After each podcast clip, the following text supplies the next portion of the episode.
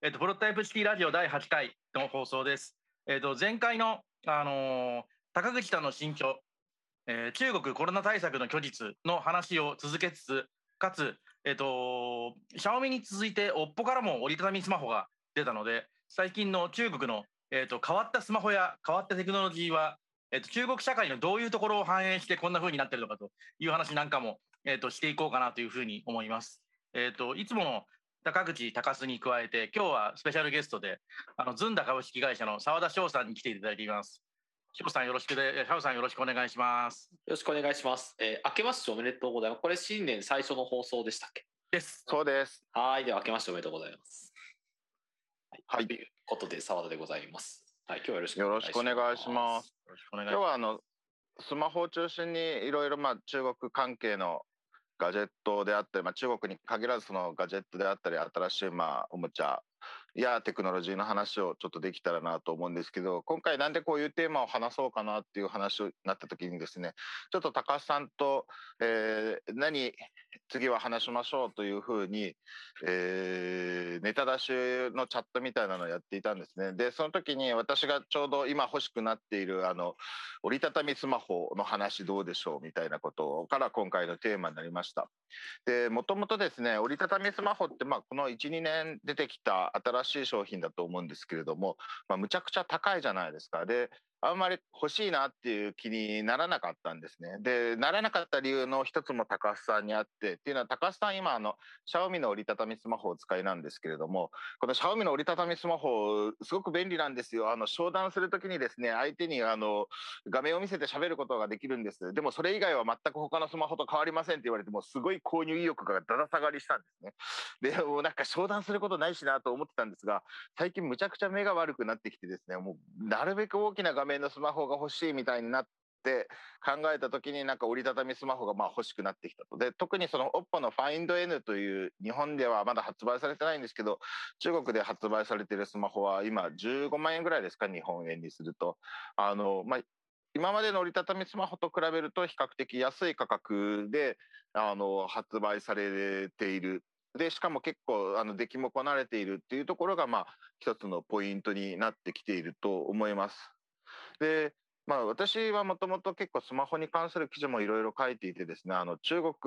メーカーを中心とした世界のスマホ市場にあの興味を持っているんですけれどもあのスマホのトップメーカーってここ数年大きな顔ぶれの違いっていうのはなくてですね、まあ、唯一変わっていたのがあのファーウェイがえー、アメリカの制裁によってですねランキングから姿を消したっていうのはあるんですけれどもそれ以外はですね1位がサムスン2位がアップルあの出荷台数ですねっていうこの順位はまあ不動で3位のファーウェイが消えた代わりに、えー、シャオミ、オッポ、ビボっていうこの、えー、中国語ではですね OV5 目って言われているこの3社の順番がまあ変わらないっ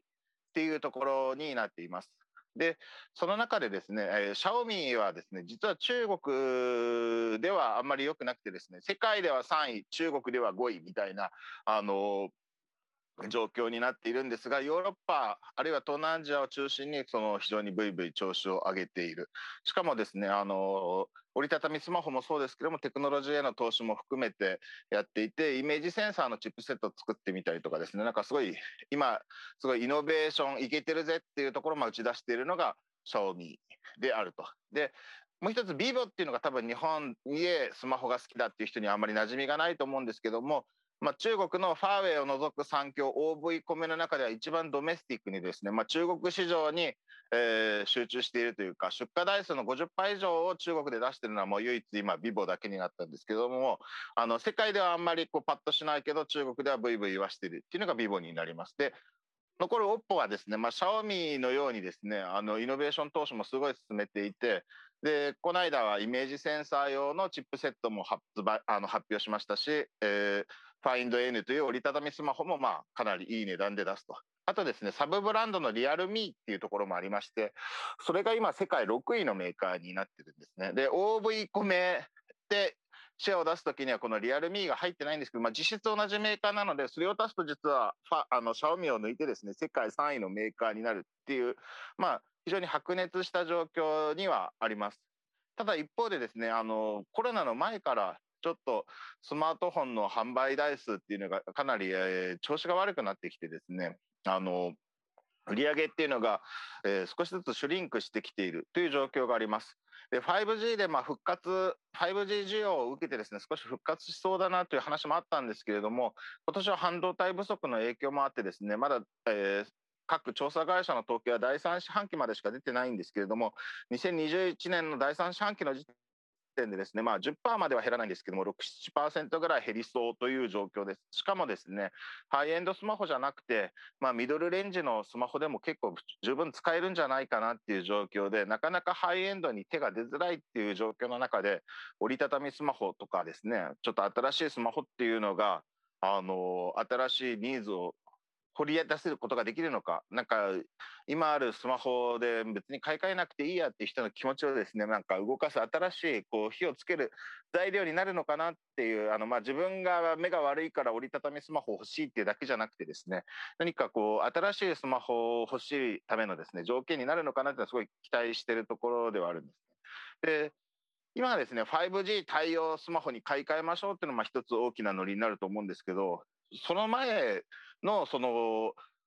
このスマホがすごいっていうノリっていうのは、まあ、カメラっていうのはまあ毎年毎年更新されていて売り文句になってるんですけどそれ以外は何でしょうあのベゼルが狭いとかあとセラミックボディとかが一時期流行った売り文句だったと思うんですけど俺まあ別にベゼルの狭い太いもあんまりこう、なんて言うんでしょう。人によってはそれがすごく大事だという部分もあれば、あの、まあ人によってはあんまり気にならないっていう部分もあって、それまでクリ、そこまでクリティカルなその訴求ではなかったんじゃないかと思うんですけれども、折りたたみスマホっていうのがそういうところまで近づけるのか、あの、どれだけ人に訴求する内容になるのかっていうのも含めてちょっと期待するところではあると思うんですけども、シャオさんはその折りたたみスマホに今代表されるようなですね、新しいこう切り口ってどういうふうに見ておられますか？そうですね。えっと、まあもちろん、その、いわゆるスマートフォンの、まあ、スペックが走ってきましたよねって話も、まあ当然には出てくるとは思うんですけれども、えっと、ぱり今までそのよりもその例えば動画をゆっくり見たりとか、えー、例えばまあ人に資料を見せたりとか、まあ、いろんなその中で、まあ、タブレットってものがそのスマートフォンとは別の用途あ用途で出てきましたと。であるいはノートパソコンがありますと。でそういった中で、まあ、そのいかにしてまあ、その、え、ー、と、大きさ、そのポケットに入るスマートフォンの大きさをしながら画面を大きくするかっていう、まあ、そういった挑戦みたいなところが、まあ、えっ、ー、と、まあ、いわゆる折りたたみスマホの、まあ、一般的な考え方として出てきてるところですね。で、まあ、それとはまた別の話として、まあ、そもそも今のスマホ飽きたよねっていう人に対して、まあ、何売るんですかっていう多分そういった観点の方がまあ意外と大きくてでそういった中でまあすごいちっちゃいのを作っていますとか、まあ、高須さんが話出るかもしれないですけどなんか例えば電子ペーパーにしてすごい電池もよ持ちよくしますとかってなってくると多分これはその車に例えると、その、なんかい、かに効率のいい、あの、ちっちゃい車作るかみたいな話とは対極的に、いや、どんなラグジュアリーカー作りましょうかとか、いや、それこそなんだろう、あの、まあ、アメリカでよく見るようなピックアップトラップ作りましょうとか、なんか、およそその一般的な実用ってところを超えた、超えたその円数みたいなところのトレンドが動き出したっていうのが、まあ、今の起きてることかなと私は思いますね。なるほど。あの一台持ちのその一台を最強のに仕立て上げるっていうのではなくてまたそれ以外のもっとバラバラの多様なニーズを育てたいみたいなところが大事ってことなんですかね。そうですね。うん。なので、その、いわゆる、あの、一般的なスマートフォンだけを作ってしまうと、まあ、結局はその一番安いスマートフォンにな、なびてしまうので、まあ、今その、えっ、ー、と、OV 米が、まあ、あの、主、主要なところで、まあ、出てきてますとかっていう、あの、話ですけど、例えば Amazon とか探すと、もうなんか UDMG とか、まあ、多分あれ中国、えっ、ー、と、シェンゼンの会社ですけど、みたいな、お、お、いわゆる ODM、あの、いわゆる、あの、多分あれですね、デザインハウスがなんか、あの、発展してスマホ作ってるみたいな、そういう業態がもりもり出てきていて、もうスマートフォンを作るってこと自身は、もうあまりにもコモディティになってきすぎちゃったと。なるほど。いうところが多分キーですね、そう。ユーミーディジーって読むんですかね。全然読みがわかんないですけど、多分そんな感じだと思いますね。うん。なんかそのスマホのコモディティ化っていうのもなんか古くて新しい話というかちょっと事前にシャオさんからお話聞いてたんですけれどもそのなんだろう 1, 1台持ちの最強デバイスを買おうぜみたいな話っていうのが、まあ、飽和したところから2代目市場が出てくるっていうのは、まあ、過去にも繰り返された話なんだよっていうことを、まあ、おっしゃってましたけれどもそれどういう歴史があるんですか？そうですね。もともと、スマートフォン、まあ、いわゆるシェアとして広げていく中で、まあ、当然普及率上げていきましょうって話はありますけど、まあえー、と日本の携帯電話の、えー、と普及率がまあ大体90%超えたのってもう、えー、と15年、まあ、20年以上前の話になってきていて基本的には2代目を買うか買い替えさせるかのどっちかしか基本シェア増やせないっていう状況になってますという状況です。で、まあ、古くから考えると例えばそのもっと前に家庭の電話とかだと、もう1990年代前半には90何パーになってるんですけど、まあ、家庭の、あの電話を、あの増やすために PHS っていうのを考えて、あれはもともと携帯電話の親戚のようですけど、実際はあの家の呼気を外でも使えるようにしましょうみたいな方向で、まあえーと、家の内線電話をもっと買ってもらいましょうそういうあの話であの、いわゆる NTT のあの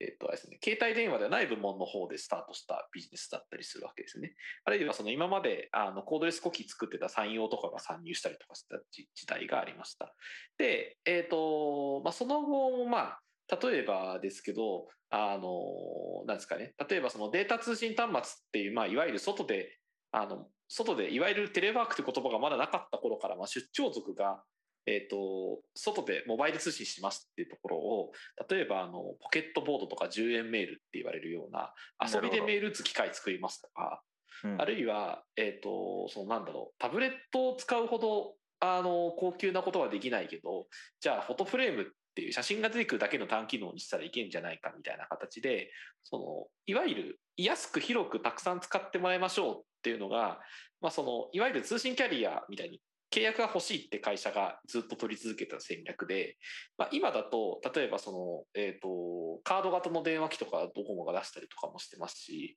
まあその中国見てもその安、中国面白くて、なんか携帯でスマートフォンとか、あの家の回線契約すると、じゃあ無料の SIM あと3枚つけますよみたいなことをやったりとか、うん、まあ、今の日本でも、ポボ2.0とか楽天も、楽天アンリミテッド6とかってもう基本料金0円です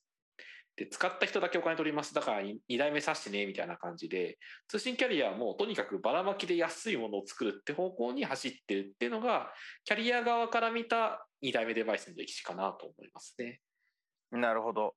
もうキャリアから見てもデバイスメーカーから見てももう1台目市場っていうのはまあかなり飽和していって新しいニーズも引っ張れない中でどうにかこう2代目市場を作りましょうっていうことでまあいろんな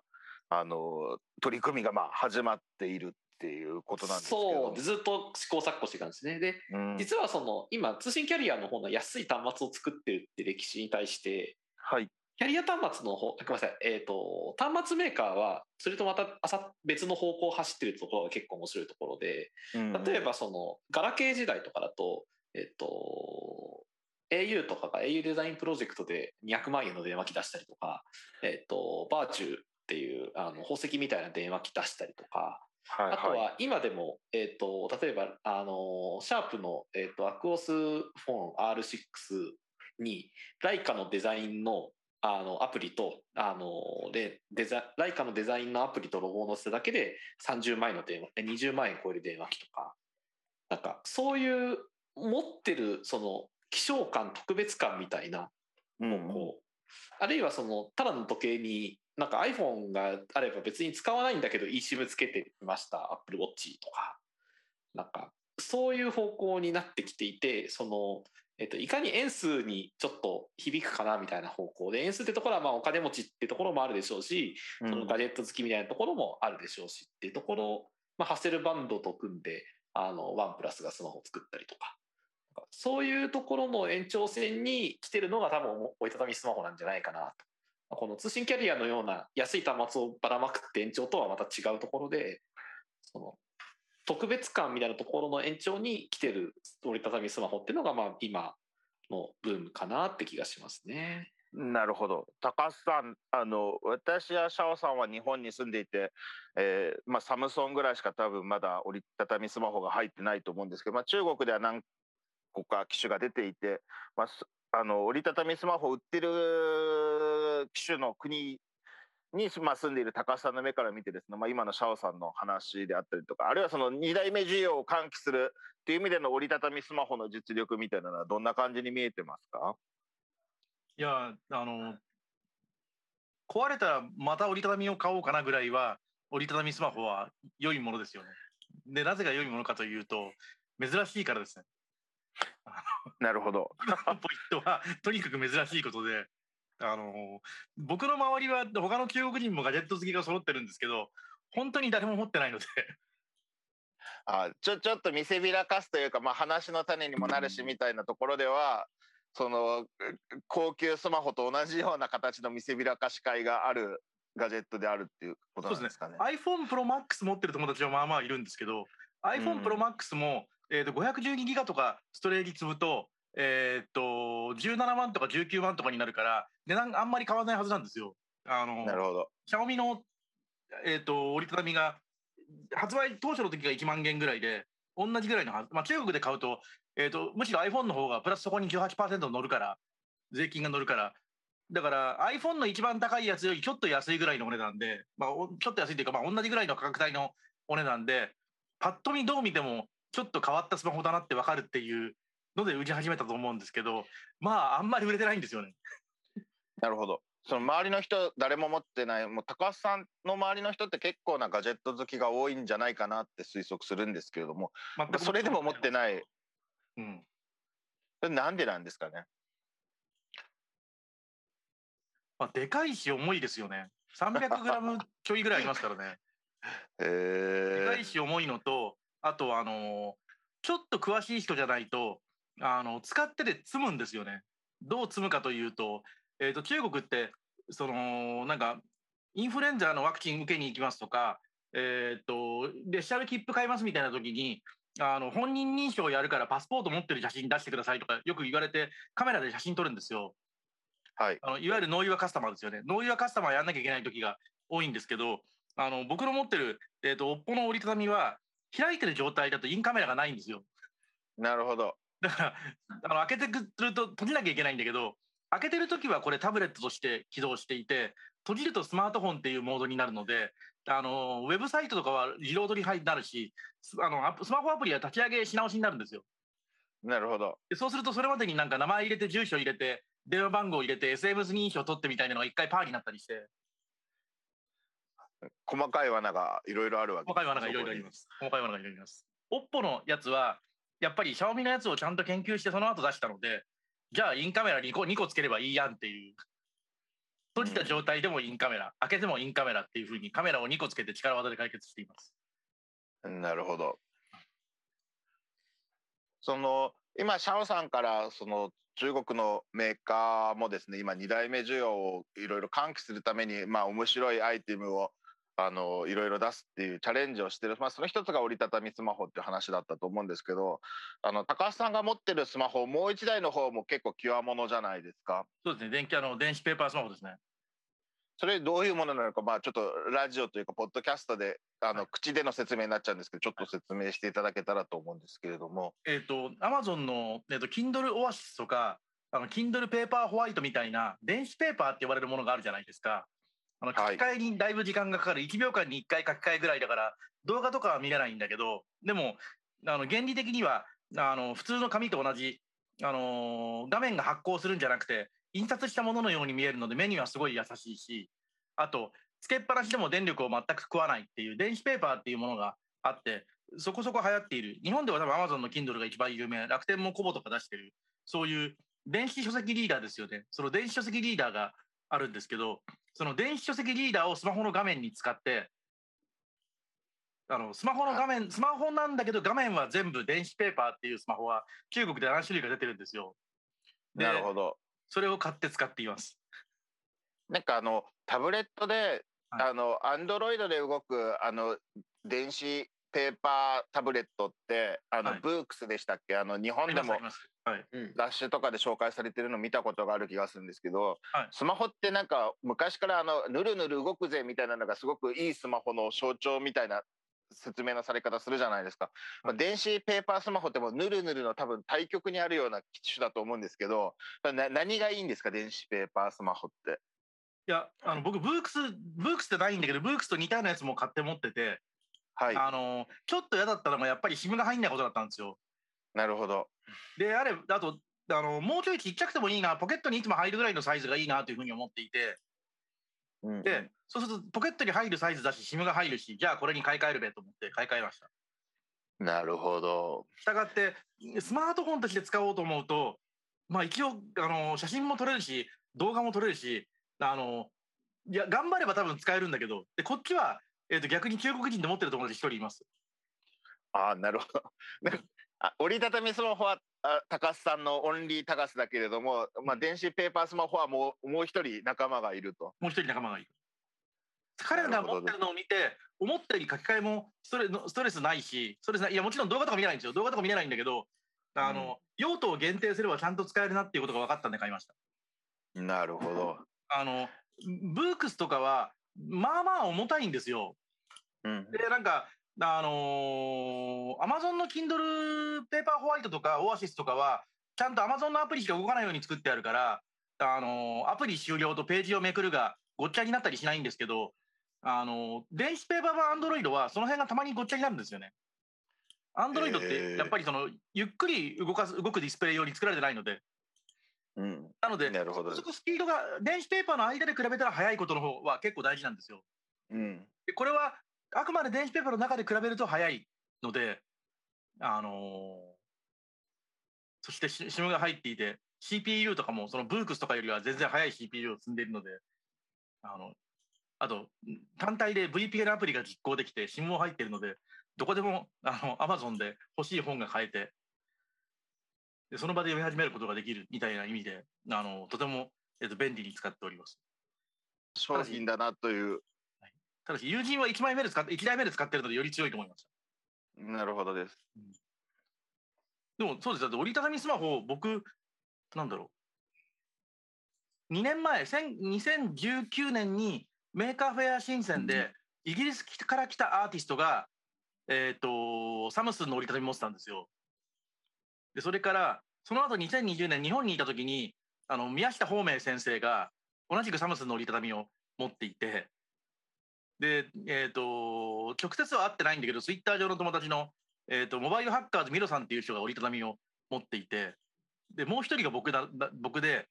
深センでもう一人折りたたみ持ってるのが村屋さんな村屋さんっていう二国深センの一番の古株で 深センにいる日本人なので本当に誰も中国人が持ってない。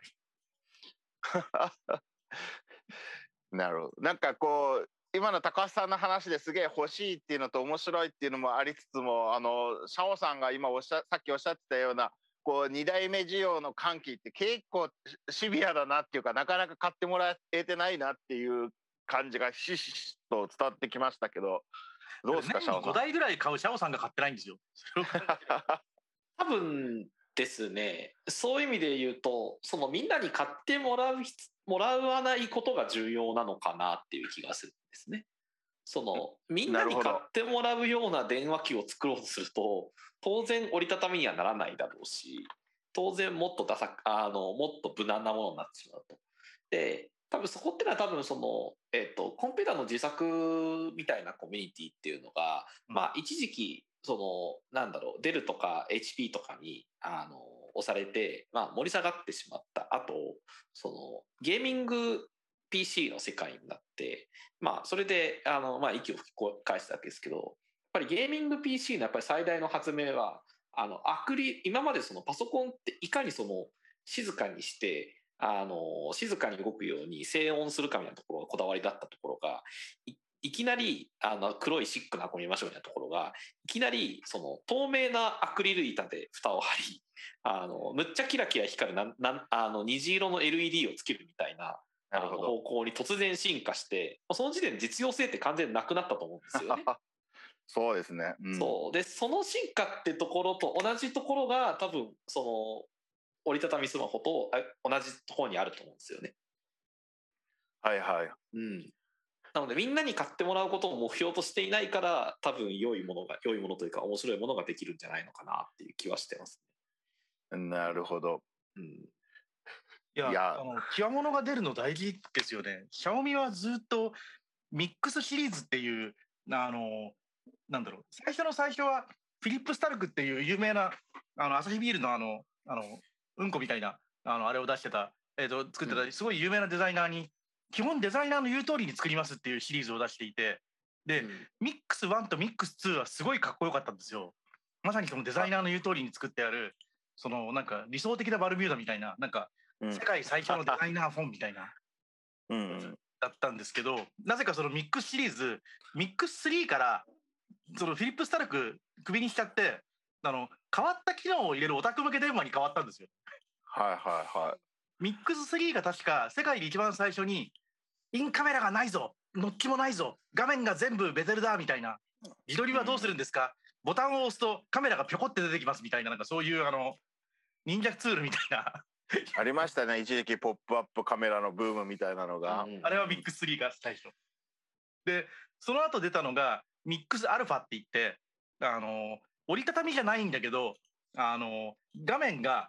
メイン画面の後ろにちょっと回り込んでるんですよ。はいはい。その本でいうところの塚みたいなところと塚のもうちょい向こう側みたいなところまで回り込んでて、うん、これはあのこれで何ができるのかよく分かんないんだけど 一応なんかそこにランチャーとかが出るようになってて。で、うん、確かそれ2万件ぐらいしましたよね。30万とかしましたよね。なるほど。うん、それだから多分シャオミの中でもミックスシリーズはあのオタク大興奮変な機能をコストパフォーマンスとか無視をして入れるっていう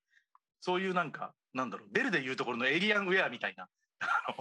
変わったものを出しますよみたいなブランドになっているそのスポーツカーとかを開発することによってそのなんだろうあの一般の車に対してもそのテクノロジーフィードバックがあることもそうですしあとはその社内のそのエンジニアの士気が上がるみたいなところはずっとあって、まあ、だからこそ例えばその、えーと、自動車メーカーがあのそのなんか売れ筋の車とはまた別にの部門を持ってスポーツカー作るのは多分同じような話で。同じ同じ同じそう。なのでやっぱりそこの部分で言うと、その、なんですか、さっきの話で、まあ、例えばその、えっと、OPPO とかが、まあこ、これまで特にリアルミーとかもそうですけど、やっぱりその、アジア圏もよりもさらに、例えばその中東であったり、アフリカとかみたいに、とにかく安くたくさん売んなきゃみたいなところにやりすぎて、そういう人たちがいなくなっちゃう会社ってちょっと辛いよねって思ってきたからこそ、今、あの、OPPO とかも頑張り始めたのかなって印象はありますね。なるほど。しかも、多分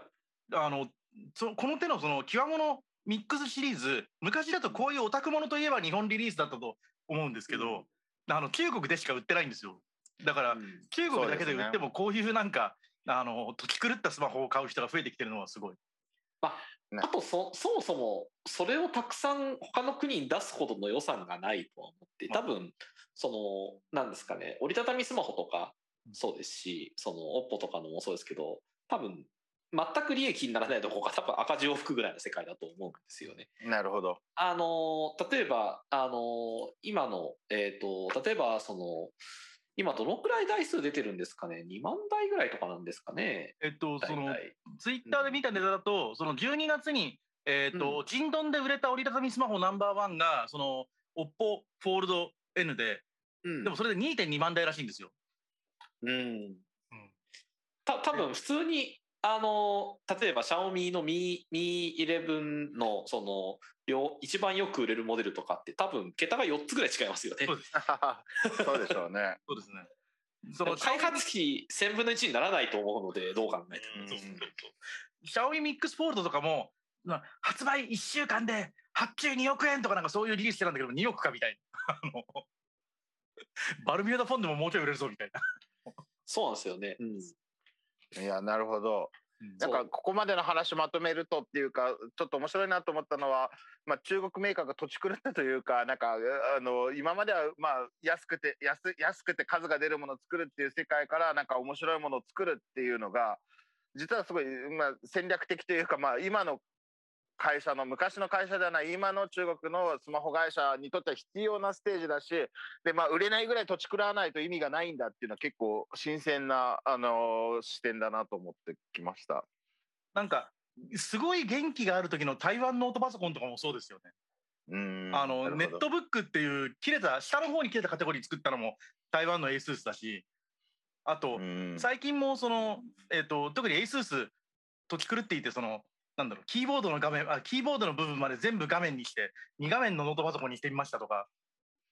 ありますよね。あと IBM の ThinkPad シリーズもあのメインのラインはメインでお堅いの出すんだけどそれはそれとしてあの画面が実は2分割されて2枚になるんですとかそういう変な ThinkPad いっぱい出てましたよね。ねうん、でもレノボはそこで結構まだとち狂っていて ThinkPad シリーズではない IdeaPad シリーズっていうのがあってそれは、はい、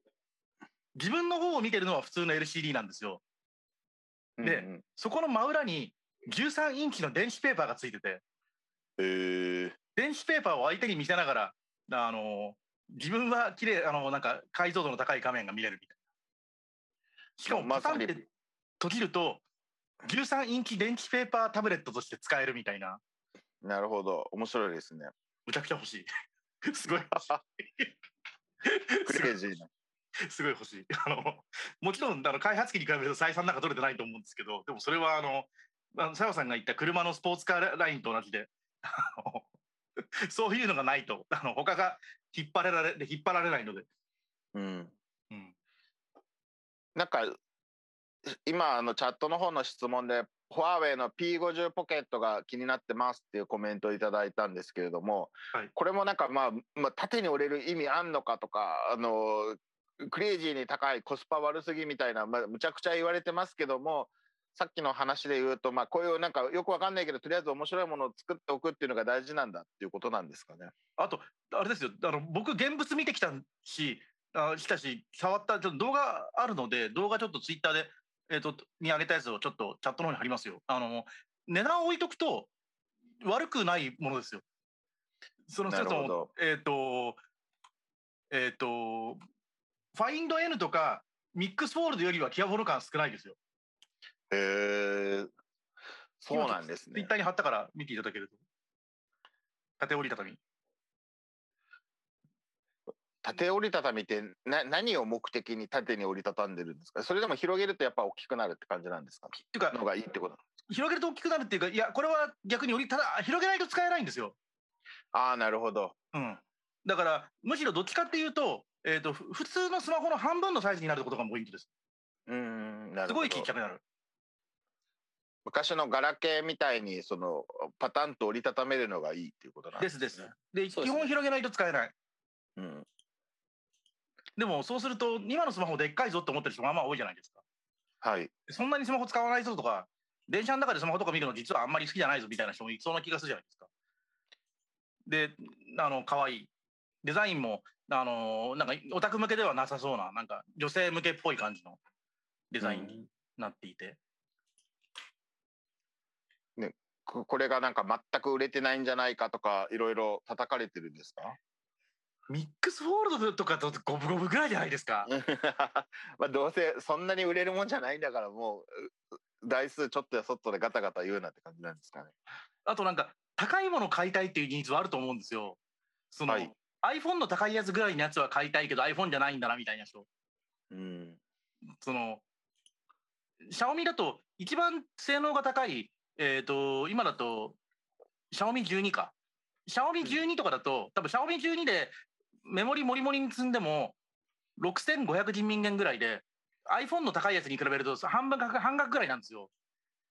なるほど。iPhone ぐらいは払ってもいいんだけどって思ってる人結構いる気がするんですよ。うん、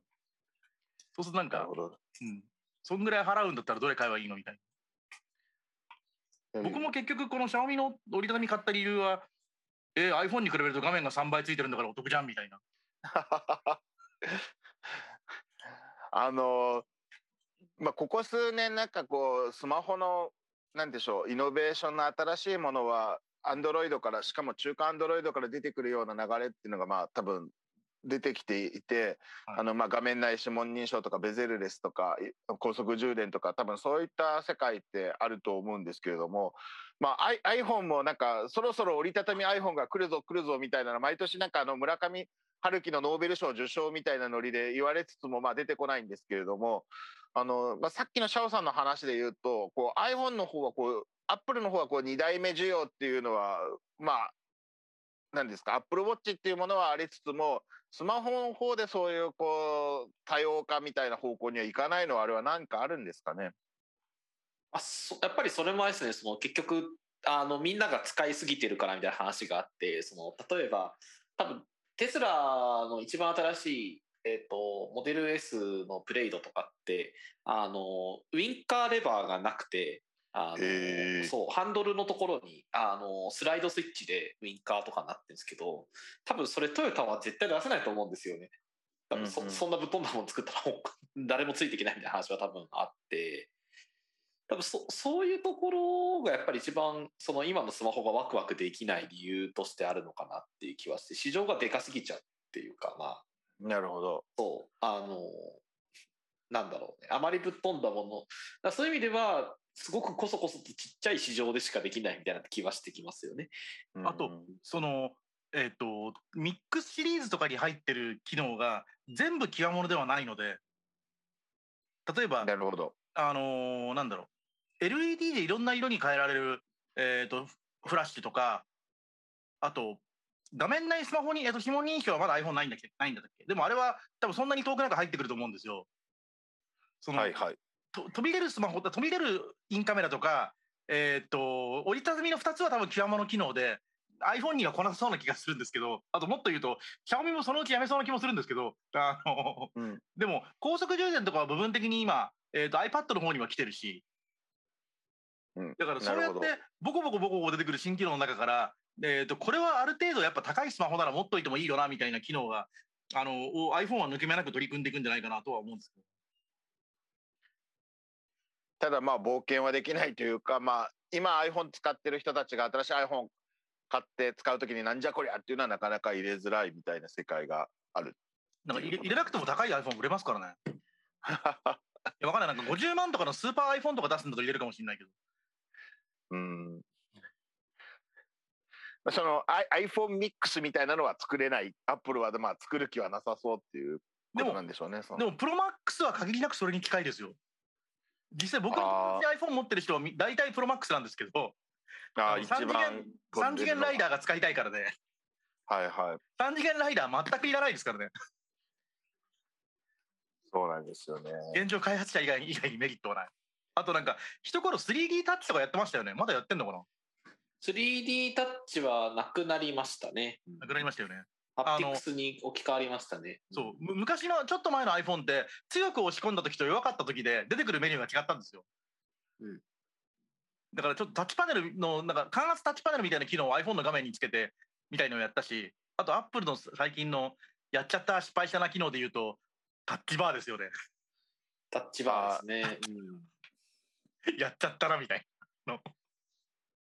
そう、アップルはアップルで、あの、なんていうか、あれですよね、その、極物とは言わないけど、でも、やっぱり、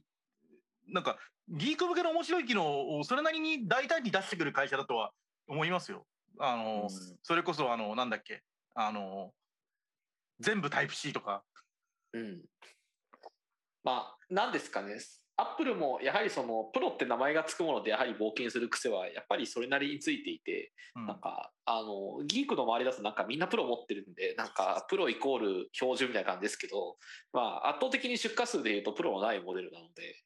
まあ、そそういう意味ではねあの別にタッチバーのことは知らずに MacBook Air を買ってあの最近早くなったなっていうのが まあ一般的な人だと思った方がいいと思いますね。うん、iPad も iPhone もプロシリーズはちょっと、まあ、不当、不当でもないんだけど、まあでも高いですよね。うん、やっぱり R&D の費用なんだろうなってことがすごい感じますね。そう値段が4万円高いリーフってきっと部品が4万円高いんではなくて、もうその出荷台数的に高くせざるを得ない開発回収するにはみたいなところはありそうですよね。なるほどなんだろう、えっ、ー、と、特に最近の iPad Pro に入ってる、えっ、ー、と、バックライトの LED をえっ、と、バックライトの LED を全部フルカラー LED にして、赤い色は赤く光らせて、黒いところ、えっ、と、白いところは白く光らせることによって、あの画面のダイナミックレンジをすげえ上げるみたいなことを iPad Pro の中のしかも12インチモデルだけでやってるんですけど、ああいうのなんかはすごい贅沢な作り方をしてるなとは思っています。うん、なるほど。ちょっとシャオミっぽいなと、シャオミシャオミのミックスシリーズと似てるっちゃ似てる感じがします。まあその R&D でいうと、まあ、中華スマホってもともとまあファーウェイだけ飛び抜けて研究費使ってるなっていうイメージだったのがもう今、まあ、OV コメ、まあ、ビボはちょっと見劣りするかもしれないですけどどこもすごい来てるっていう印象があって、まあ、その中でもその半導体作るぜっていう方向にまあみんな流れ始めている。うん、でまだ SOC までは作ってないですけどシャオミも OPPO も、まあ、イメージセンサーにつける処理装置ってあそうなんですか？そうしやってます。でもう売ってるんですか、えっと、まずその、さっき言った画像処理センサーは SOC です。あの、要は、えっと、スナップドラゴンとかとは違うだけです。はいはい。あ、そこ、まあ、ほとんど上げ、上げ足みたいな話になったな。えっと、要は何が言いたいかというと、えっと、システムオンチップは、えっと、シャオミもオッポもファーウェイも作ってます。で、えっと、アップルシリコンとか、えっと、キリンシリーズとかスナップドラゴンみたいな、真ん中の CPU を自社化っていうのは、えっと、シャオミやオッポはまだやってないんです。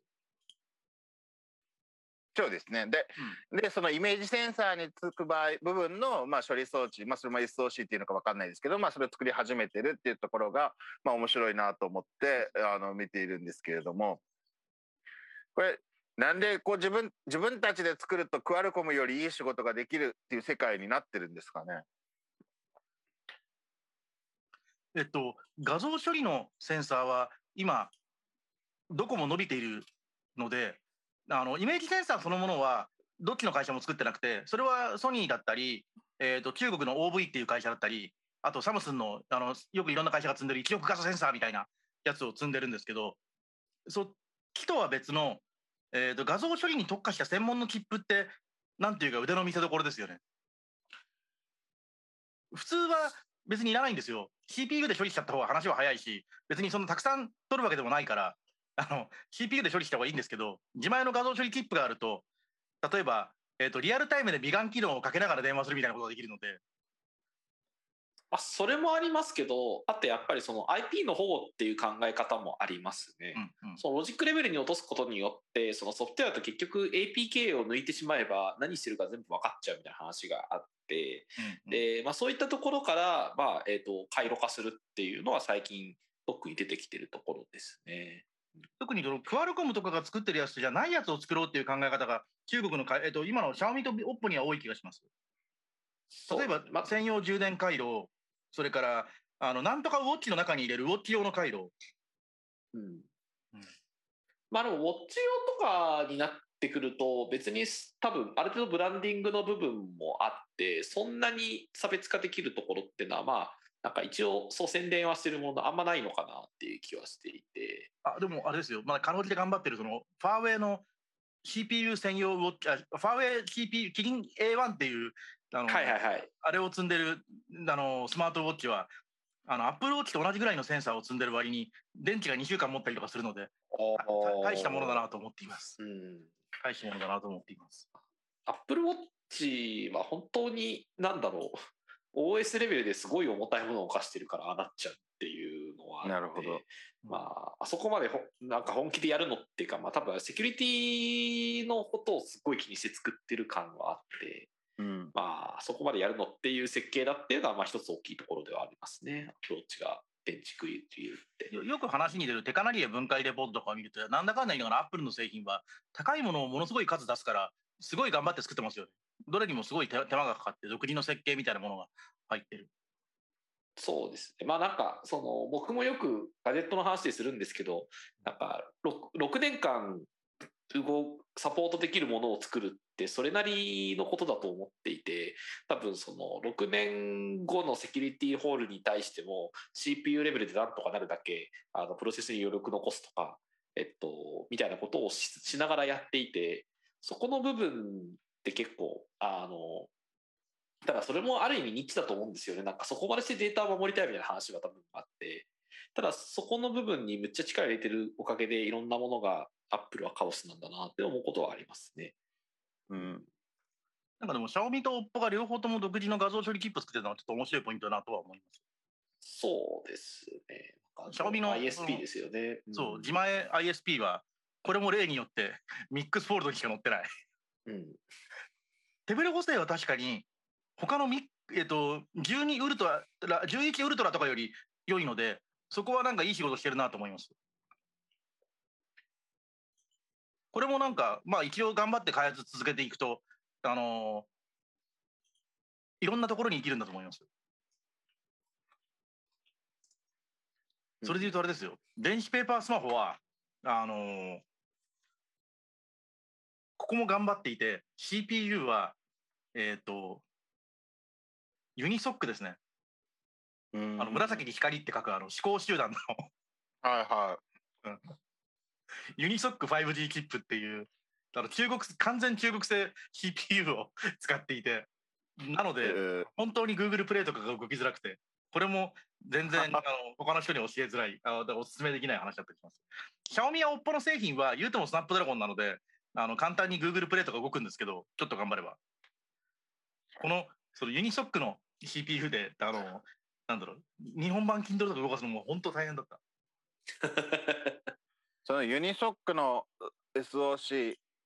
ですか、っていうのは、はい、そのよくあのベンチマークとか取ったりしてるのではどういうスコアが出たりとかってあるんですか？えー、っと 5G で12ナノ、えー、っとメートルの細かさで作ってるので悪くないです。うん、悪くないです。キリンの安いやつぐらい。なるほど。うん。その安物ではない。そうなんです。スナップドラゴンの高い888とかに比べたら全然負ける。えー、っと、メディアテックの真ん中辺のやつとかよりは上。だからミドル、ミドルレンジちょっと低めぐらいの感じです。なるほど。頑張ってるんですね、意外と。頑張ってて、特徴の一つが省電力で、もともとこれ電子ペーパーだから、スピードとか出す必要ないんですよ、あんまり。なるほど。うん。どうせあのなんか 3D 精度とかどどんだけ上げても画面が電子ペーパーなので。なのでむしろ、あのー、マイコンのサイズを小さくして、使う電気も小さくして、5G のあの接続はできるんだけど、あのー、普通のアプリとかもまあ普通には動くんだけど、あんまり派手な 3D 効果とかはないよっていうふうにした CPU は、それはそれで意味があるんだろうなとは思います。うん、実際この電子ペーパースマホは、うんと操作し続けだとどうだろうな。でもほっとくと普通に5日ぶりとかにあのスイッチ入れても半分ぐらい電気残ってますからね。うん、すごい、すごいですね、それは。うん確かにサブスマホみたいにあんま使わないデバイスってなんか毎日充電したくないのでなんか、その、電池持ちがいいって極めて重要なファクターですよね。あれですしね、あの、何しろ、高速充電器そもそも対応してないですからね、18ワットワットワットまでしか入んないですから。うん。まあでも18ワットと、だから iPhone と同じっちゃ同じ。今ちょっと。まあ18ワット入れば、まあ多分そのその薄さのデバイスならばちょうどいいぐらいかもしれません生で生で見てる人に間にこのスクロールが超ゆっくりしかついてこない。いやなんか高橋さんのプレゼンを聞いてちょっと欲しいっていう気持ちが今の画像を見てもう完全に消えましたねみたいな、あとそのカラー電子ペーパーだからカラーなんだけどえ、これ色ついてんのって感じですよね確かに、ついてはいる。その横に普通のスマホをありましょう。横に普通のスマホを載せると。いやでもこれあれですよ。中国で中古で買うと3万円ぐらいなんですよ。まあ買うじゃないですか。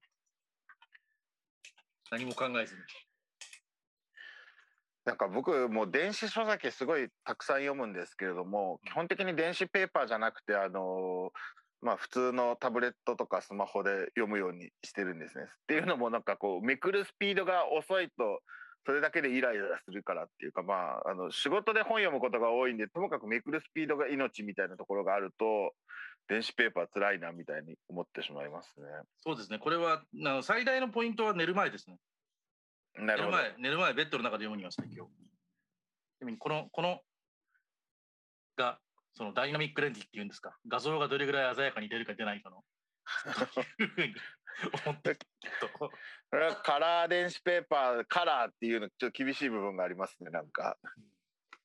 あ一方でその今デジタルデトックスですごい流行っていてなんか通知来るとうざいですとか、その余計余計なことしちゃいますみたいなところはあってなんかその一時期なんかその iPhone のあのフィルター使って白黒にすると Twitter やる時間が減りますみたいな話とかもあってそのこあえてその単機能のデバイスが欲しいってニーズはちょっとずつできてます。なのでその先ほど言った2代目市場ってところの取り方としては実はうまいんじゃないかなっていう気はしてますね。うん、僕もこれ日本で売ったらそこそこ出ると思いますよ。うん、数数が。まあ、残念ながらこのあれですけどそのユニソックの、えーと、についてるモデム本当に中国のバンド以外対応してないんですけど まあ w i f i 使えればどうにかなるでしょう別に。であのあれですし電子ペーパーめくってる分にはそんな極端に遅いわけでも。うん、なるほどです。うん、こうシャオさんはまあガジェット好きというかまあいろいろなものを試している印象があるんですけどもこう今シャオさんの中でそういう2代目需要であったりとかこう自分の中のこう欲しいもの魂を刺激されるアイテムであったりとか機能みたいなものって何かあったりしますか？スマホに限らずでもいいんですけれども。そうですね。やっぱりその、えっと、あ、中中華カーナビちょっと面白いみたいな話があったりして、まあなんかそのペカナリエさんとかでもその中華カーナビの分解とかは出てきましたけど、やっぱりその、何ですかね、あのそう。まあ、多分その多分車の中で動かすので多分そのアンドロイドを積むわけには結構いかないので、まあ、結構皆さんガンガンにカスタマイズをしまくっていてでなんかそのえっ、ー、とオーディオとかもむっちゃパラメーターがあったりとかなんかその独自の音声認識入れてんだけども基本日本語では全然通じないとか、まあ、なんかそそういうおよそ日本の車で使うにはやばい機能ばっかりで、まあ、あとそもそも、えーと、右ハンドル想定していないとかまあなんか結構やばいあの たくさんあるんですけどなんかまあ、とはいえそこの中でその、なんだろう、車の中で例えばダイヤル電話を検電話をできるようにするためになんかその、あえてその今のスマホではまず見ないような赤外線リモコンとか有線入力対応してますとか、なんかそういうのもあったりして、まあ、確かにその、えっと、まあ、もちろんそのテスラとかが作るようなナビの方がまあ多分何十倍もユーザビリティを考えてはいるんですけど、まあ、一方でその冒険しながらまだ荒削りで作っているっていう冒険感がある。先ほどのそのスマホはどれ買っても9大点でとは全然違う世界がまだ広がっているような気がしていてそういう意味では車の中で Android を使うってまだまだ試行錯誤だなって Google でさえも Android Auto を確か Android 12でやめてまた作り直したりとかしていて、やっぱりまだその、あの、カーインターフェースかける Android とかスマートフォンっていうのは、まだまだ未知の世界観があって、まあ、まだ今旬が、まだ旬かなっていうイメージはありますね。そう。特にあのスマホはいろいろ高度化したのと、結局高いソック買わないとダメやんっていう話があって、一頃シャンザイスマホすごい減ったじゃないですか。減りましたね。そう。あれが、まあ、もちろん今も減ったまんまなんですけど、でも一応なんか、あの 5G の時代になったし、あの逆にあのし、えっと、チップセットがコモディティ化したせいもあって、あのスタートアップが変わったスマホを作る事例がまだゼロではないので、そこも面白いポイントだなと思っていて、あの相当悩んで、結局今回のバージョンは僕見送ったんですけど、多分そのうち5年以内とか10年以内とかにだったら、あのヨンヌオっていう会社が作っているあの APS-C のセンサーを積んでて、普通に一眼レフカメラなんだけど、バカでかい画面が積んであって、スマホとしても使えるみたいなやつがあって、あの、去年新しいのが出てたんですよ。で、新しいのすごい、お店で1時間半ぐらい触って、結局、まあでもちょっとまだこれ使えないなと思って買わなかったんだけど、前のバージョンに比べるとだいぶ進化してて、もう一2バ2バージョンぐらい進化したら、3代目スマホとして買うかも。やっぱスマホにアンドロイド、その、カメラにアンドロイドが積んであると、そのままインスタグラムとかに投稿できるし、ツイッターとかに投稿できるし。ユンノっていうのはあの APS-C のまあミラーレス、えー、ミラーレスデジカメがアンドロイドの OS で動いてるみたいな感じのやつですよね。そうですそうです。ヨンノ自体はあの日本でカメラ好きの人だったら大体知ってる安い中華レンズの会社で基本的にはレンズ作る会社なんですよ。はいな、なんだけど多分どっかのデザインハウスと提携したかなんかであのレンズ詰め作るだけじゃなくてカメラも作った方がいいやみたいな話になって自社カメラ作るって言い出してで、なるほど。えっ、と、5年前ぐらいに APS-C のセンサーを積んだ、えっ、と、レンズ交換式かな、マイクロフォーサーズのセンサーを積んだレンズ交換式カメラっていうのを一回出して、で、それもすごい限られた場所で、これこそまさに日本だけで話題になったんですよね。多分秋葉原のお店に置いてあったりしたと思います。その極物好きの。うん。それが、まあでも、あのーマイクロフォーサーズっていう、その、一眼レフの中で一番ちっちゃい、ろくでもないやつだしなと思って、えっ、と、それは売れなかったんですけど、今回、去年ですね、あの、APS-C になって、あと Android ももうちょいいい Android になって、あのー CPU もちょっといいやつ積むようになって、あの、バージョンアップして発売みたいな。で、秋葉原じゃなくて、ファーチャンペイは直営店があるので、あの直営店の一緒にお願いして、デモンストレーション見させてくれっていう話をして、あの、現物取り寄せてもらって、ネモ見て1時間ぐらいいじってたんですよね。で、まあ相変わらず、その、なんだろう、カメラとして見ると、シャッタースピードが遅すぎたりとか、あのーなんだろう、ダイヤルが全然ついてなくて、全部タッチパネルで操作すると辛すぎたりとかして、あのー見送ったんですけど、その前のやつが20点ぐらいだとしたら、今回のやつが50点ぐらいに上がってきてて、次のやつで70点ぐらいに上がってきて買っちゃうのではという匂いがすごいするスマホになってました。うんなるほどです。うんそのなんかスマホで極ま折りたたみスマホもそうですけどその極物機能をまあ突っ込んだスマホっていう流れもある一方でそのスマホ以外のそのカーナビであるとかカメラみたいなところになんかその荒々しさというかこう未成熟なものがまだ進化する面白さが残ってるぜっていう展開なんですかね今の状況ってと思います。そのうち中国で、その、なんだろう、えーと、動画配信専用スマホが出てきてもおかしくないと思うんですよ。なるほど。ちょっと良いめのマイク積んでて、ちょっと良いめのカメラ積んでて、なんか純正のジンバルかなんかがくっついてて、その、ズームとかやりまくろうぜみたいな。まあ、正直そのソニーなんかも最近あの Vlog 用デジカメですか？とか発売してますけど、あれそもそも Android つい積んでてその TikTok でも何でも直接カメラにインストールできるようにしてくれよっていうニーズはありそうですよね。すごいある。すごいある。やってほしい。あでも一方でそのスマ今のスマートフォンと同じようなものを積もうとするとやっぱりその、えっとまあ、開発のフェーズもそうですしメンテナンスも超大変みたいな話もあって、なかなかその中国みたいにまあ作った、まあ、作ったらあとはノットになるでなければ結構難しいところもあって、まあ、ソニーとかもそのやっぱりアンドロイドベースで作ったけど、まあ、ファームウェアアップデートきついよねみたいな話とかやっぱりあったりしますね。やっぱりその他の家電のペースでなんか毎月ソフトセキュリティアップデートを当てて半年に1回あのなんかパッチ当てて1年に1回をメジャーアップデートしますとかまあ無理ですみたいな話は結構聞きますね。激しく同意です。ソニーも Android 積んだものを出してた時があったんですね。ありました。あの、いウォークマンとかでも出して、今でも多分出て今ますけど、でもあるよ。でも多分、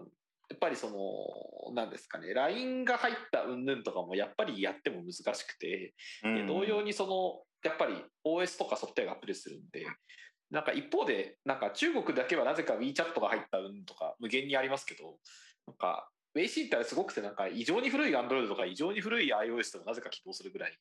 めちゃくちゃバックワードコンパチビリティをすごいあの大量の人間で頑張ってやっている世界なので、まあそこまでやればできるかなみたいな気はしますけど。なるほど。そうですね。その開発パワーがまだ余ってるっていうのが、あの市場がそれなりに元気があるのと、開発パワーが余ってるっていうのが、その日本のバブルラジカセとかに似た、あの最近の中国ガジェットの進化っぷりを してますね。しかも全員別に大して儲かってないみたいな。本当はもっとみんな楽して儲けたいんだけど、楽してとは言わないけど、あのアップルみたいに明らかに売れるものにちゃんとしてリソースを突っ込んで、で、あの狙った通りにハイエンドを売りたいんだけど、あのファーウェイが一瞬そこまでいけるかなと思ったけど、まあでもそこぐらいで、オッポも、シャオミも、あの、そこまで根本的にすごいものを作るほどのシェアはないんだけど、その500万台とかいきなり売れるんだったら多分その独自 SOSC とかやるんだけど、そこまではできないんだけど、かといって同じようなものを作ってると、あの、二流三流メーカーに飲み込まれるので、そうではないハイエンドをやろうと思うと、じゃあカメラを取り出させてみようかなとか、そっち側に行きますよね。折りたためてみようかなと。まあ、私はファーウェイファンなので非常に残念なんですけど、ファーウェイのスマホはもうアメリカ様のお許しが出る出ない限りまあ生き返ることはないと思うんですよね。で、となると、オッポとシャオミのどちらかがファーウェイになれるのかっていうのが結構問われると思うんですけど、結構苦しいのかなっていう、これやっぱファーウェイはレベルが高すぎて、なかなかあそこまで追いつくのは厳しいんじゃないかなと思ったりしますけど、どう思います？激しく同意です。あの3年前じゃ4年前に買った P30 の方がいまだにストレス少ないです。うん、そのスナップドラゴン880とか言ってるけど、しょっちゅう 5G の電波を取り逃すし、あのなんか、なんとなく調子悪いから再起動みたいなことが、えっ、ー、と、あのミックスフォールドみたいな極物に限らず、えっ、ー、と、1週間1回再起動してるアンドロイドユーザー多いと思うんですよ。でも、あの、ファーフェイは本当にそんなことがなかったので。そうなんですよ。ピクセルより安定してますね、もしかして。グーグル、グーグルよりファーウェイの方が信頼できると。そうなんですよ。まあまあ GMS 入れると若干おかしくなるんですけど、でもそれでも全然安定してますね。はい、熱も出ないし、そう。電気も、あの、なんていうか、不当に電気を食ってる感じが全然しないし、うん。うん、それに比べると、なんかその、なんだろう、ミックスフォールドはいろいろ無理があるものを高速な CPU パーでむちゃくちゃ頑張って動かすっていうなんか G4 マッキントッシュの頃みたいな、えーと、操作感があるんですよね。まあそもそもなんかあのシャオミーはあの値段で物を売ることに価値があるので、うん、まあなんかそ,、そういう世界なんだろうなっていう気はします。やっぱり同じ予算を出すとファーウェイはやっぱり、まあ、ちょっと高いあの、ね、って気はしますしね。ファーウェイそんななんかとんでもない安物出さないですね。そうなんですよ。うん、まあそれは多分そうスマートフォンの求める市場の差だとは思うので、どっちもありだとは思いますけど。ハーウェイこそ中国のアップルっぽいものづくりができてた唯一のメーカーじゃないかなとは思うんですが。うん。それでだから、まあ、アップルとよく似てますよね。あの、5年前のスマホはちゃんと使えるの偉いですよ。うん。5年前、5年前、5年前いいかもしれないけど、3年前、4年前ぐらいの。そう。ファーウェイとアップルぐらいですよ。うん。僕もだって、2000、20コロナの前か2019年に買ってきたあのノバシックスにちゃんとあの本本本面が降ってきましたかね。どどうですか？ハーモニー OS の使い心地は？ハーモニー OS 完全にアンドロイドですね。あれバイオスの部分なんじゃないかという感じがするんですけどね。いやカーネルです。カーネルだけですあのー、カーネルは、カーネルは作ってるんだ、自分で。フレームワークは基本的に Google と同じというか AOSP なので、うん、カーネルが違うカーネルですね。うん、あ、でも違うカーネルで上が Android を作れるのは、それはそれで大したもんですね。まあでも結局 JavaVM が動かせば良いという話なので。ただ、Android のカーネルって要は Linux のカーネルで、あの GPL だからソースコードレベルで全部完全に変えないと使えないでしょ。えーと、別にハーモニーはオープンソースになっているかはさておき使っているし、まあ、そういう意味で言うと、あれです、ね、オープンソースになあの、BSD と同じですね。なるほど。Linux のアプリは BSD でも動作するしみたいな話なので。なので、まあいわ、いわゆる POSIX の API を積めば、まあ、ある程度動きますみたいな話であったりはしますね。うん、中国だと、あれですね、ファーウェイは、ハーモニーともう一個、オープンエリアっていう、うん、あの、セント OS の中国版って思ってるファーウェイ版ですね。を両方押してて、よりコンスタバなネットワークルーターとかに入れようと思うときはオープンエラー。で、それはもう完全に Linux のディストリビューションの1個なんですよ。うん、そっちを押してて、で、より、あの、ファーウェイエコシステム全理解やで、みたいなときは、あの、ハーモニー OS を出してて、そういうところも、まあそうですね。で、そ、そもそもやっぱり今の Linux のコードって、もう大半がハードウェアサポートのコードなんですよね。うんうんうん、で、まあ、えっ、ー、と、ファーウェイに限らず、これから多分 Linux と互換性のある API を積んだ別のものを作ろうみたいな話はすごい広がっていくでしょうし、うん、やっぱりその、なんですか、Linux がやっぱりオープンエコシステムであったあったことから、とにかくいろんなハードウェアをサポートしまくっているという中で、まあ、じゃあ、えっ、ー、と、アンファーウェイが自分たちのハードウェアだけをサポートした Linux のあの、えーと、互換を作ろうっていう考え方はまあ出てくるだろうなと。いうところはありそうですね。オープンエラーはあの X ウィンドウっぽいもののコードがすごい少なくてその意味でもなんか、組み込み用にちゃんと,、えーと、一からコントロールして作ってあるオープンソースの Linux プラットフォームはとても便利なものなので、うん、外国でも使う人が増えてきてもおかしくないなと思うんだけどまあアメリカに嫌われてるからダメそうではあるんですけど、あの、あれです。中国オープンソース OS の中でも一番使われかかってる部分ではあります。オープンエリア。うん、ちょっと発音がわかんないんだけど。オープンエリア。うん。エビフリアみたいな発音になってますね、今。あの、中国オープンソースコミュニティ行くと、ここの人がいっぱい一番たくさんいるんですよ。オープン、オープンエリア。なるほど。うん。えっとね、スペ、今、あの、チャットの方にスペル貼ります。ほとんどの人はファイア社員。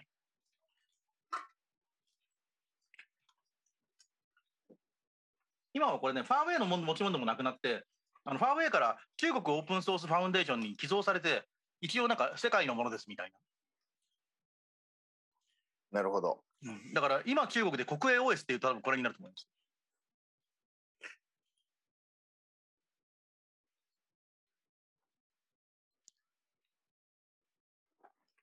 こう、オープンソースの、まあ、世界を今高さんすげえ追ってると思うんですけれども、まあ、そのいろいろある中でもここが一番っていうことなんですね。わざわざオープンソースで OS 作るのって結構なんか意味がないというかユーザーいないと OS 作る意味ないじゃないですか。うん、だから特殊な用途を狙ったもののオープンソースっていろんなオープンソースがあるんですけどわざわざ OS から作るってよっぽどでかい市場がないと無理でで中国でもあんまりないんですよ。なんかその勢いで作っちゃいましたとか、プレスリリース用に作りましたはいっぱいあるんだけど、ちゃんと作ってるとぶっちゃけない、ほほぼないと思ってて。なるほどです。あ、まあ、ほぼないって言い過ぎか。あの、あれとかはちゃんとしてます。えっ、ー、と、なんだっけ。えっ、ー、と、アリババのあの、アリ OS、アリ OS シングス。はいはい。アリババのアリアリユンとかアリ OS とかはちゃんとしてるし、テンセントのテンセント OS とかもそれなりにちゃんとしてるんだけど、えっ、ー、と、これは同じぐらいちゃんとしてます。なるほど。だから、アリババで1個、テンセントで1個、ファーウェイで1個みたいなイメージです。そこにもうバイドゥはいなかったみたいな、そういう話。バイドゥはもう1個、上のレイヤーっていうか、えっ、ー、と、AI プラットフォームとかになると、バイドゥのパドルパドルと、パドルとかが一番有名で。うん。なるほど。うん。あと、自動運転プラットフォームとかも、えっ、ー、と、OS は Linux なんだけど、だからこのオープンエラーでいいんだけど、動くのは、えっ、ー、と、何でしたっけ、バイドゥのあの、オープンソースの、えー、と自動運転プラットフォーム。えっ、ー、と、アポロ。アポロですか？アポロです。はいはいはい。うん。アポロとか。それやったら Google だって別に OS は作ってないので、Google でいうところの TensorFlow みたいなレイヤーがパドルパドルみたいなものなので、うん、あのー、その意味では、オープンソースで OS ちゃんとやってるの、まあ、レッドハットみたいなところか。で、でもレッドハットだと、むちゃくちゃ大きいんですよ、あれ。20ギガとかあるんですよ。で、あの選ぶだけで1日そのその中いるものを選ぶだけで1日かかるんですよ。それよりはあの組み込み用に使うやつだけをいい感じで押さえておきましたみたいな。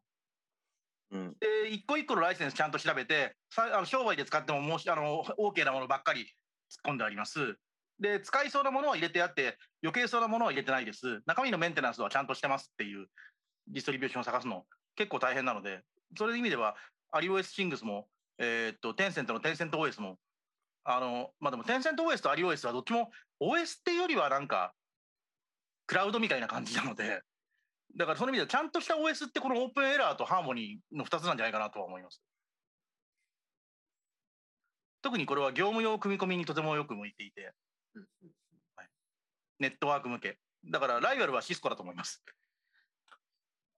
まあ、でも、ハーモニーが多分そのオープンソースにしてるところって、その Mac がダーウィンをオープンソースにしてるところ多分近い形で、はい、やっぱりその、えっ、ー、と、で、なんか別にダーウィンがオープンソースエコシステムにすげえ貢献してるかっていうと全然そんなことがないの。多分同じような話だと。まあ、セキュリティとしては多分すごい貢献してる話ではありますけど、っていう話も多分あって、まあその、いわゆるそのベンダーコントローラブルなところに置くのか、それとも外側に置くのかっていうのはやっぱりあるかなって気はしますね。で、一方で例えばその、えっと、WebKit だったり、えっと、Swift だったり、えっと、LLVM とかは多分 Apple としてもすっごい外に出してるオープンソースなので、はい、多分そこはすごい違いがあるなっていうイメージがありますね。嬉しく同意です。はい。オープンエラーはだから Apple がやってないでやるやつです。そうですね。ネットワーク機器とかをたくさん作る会社にとっては嬉しい。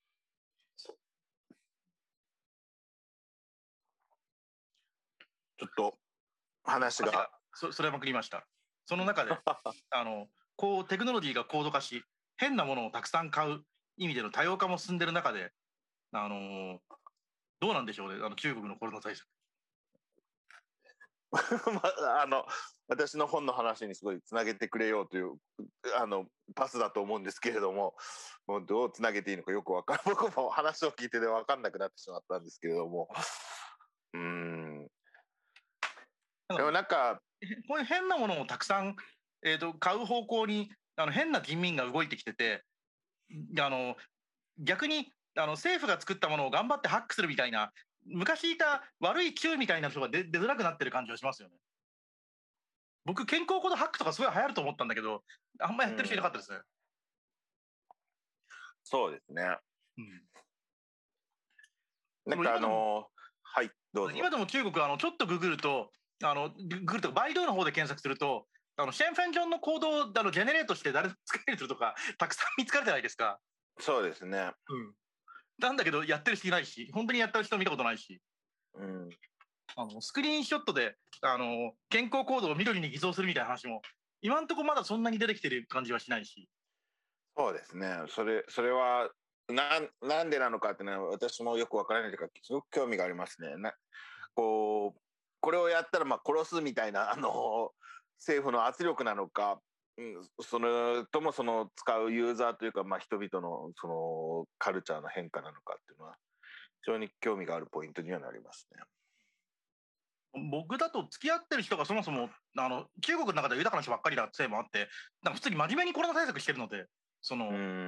その鈍感でケースが出たから行かない方がいいよとか今の時期はちょっと旅行とかすんのやめた方がいいんだよみたいなことを言うすげえなみんな真面目だなとなんか金持ち喧嘩せずっていうのは本当なんだなみたいな感じはあったりします。まあ、もう一つただ可能性としてあるのは、まあ、そういうレアケースとしてかもしれないけれども守ってない人がいてもあんまり報道されてないっていうのはあるかもしれないですね。その私がちょろっと見たのはなんかあのあんまり感染者が多くない時期にはこの健康コードをあの表示してあのスマホをちらっと相手に見せるだけで済ましてたのがあの感染対策厳しくするんでこう全部読み込んであの本当にそのコードがちゃんとしたものなのかどうかスクショで撮ったものとかじゃないのかどうかを、まあ、確認するみたいなのをやるみたいなことをやってる地域があったっていうのをまあ見たので、まあ、そういうのが出るっていうことはひょっとしたらあのー、嘘というかなんかやらかしてるっていう人がいるのかもしれないですけどね。なんかまあ、今話聞いてて思ったんですけど日本もそのワクチンパスポートが始まって結構ソフトがよくできてるじゃんって高評価ではあるんですけれども、まあ、そのスクショで逃げようみたいなそういうこう悪いことしようとしてる人に対する考えみたいな対策みたいなのはなんか日本ではあんまり進んでないのかなっていうふうに思うんですけれどもどうなってるんですかね。ワクチンパスポートまだ使ったことがある人もほとんどいないだろうし、まあ、そこの詐欺問題みたいなのも全然報道でも出てないのかもしれないですけども。あそうですね、まあ、ちょうどコミックマーケット、まあえー、とこの前99が改正されていて、まあ、はい、えーと、東京ワクションと,、まあえーと、接種証明書アプリをまあまあ使ったりとかも、まあ、とし始めてきているわけですけど、まあ、はい、えっ、ー、と、まあ、日本でもその今使われてるもので、その、えっ、ー、と、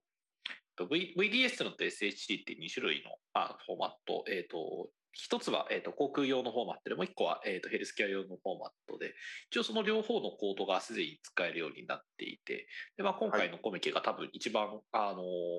去年の中で一番でかいイベントだったかなというところであります。で、やっぱりおもしあの面白いのはやっぱりその、えっ、ー、と、まあ見せるってことを多分今回多分大規模にやったの多分初めてだと思っていて、はい、やっぱりそういうところでなんだろうなその、えーと、事前に準備しないといけないってやっぱりプレッシャーはみんなあってやっぱりかなりほとんどの人がちゃんとやってきたっていうところはすごい大きな成果だったってきましたね。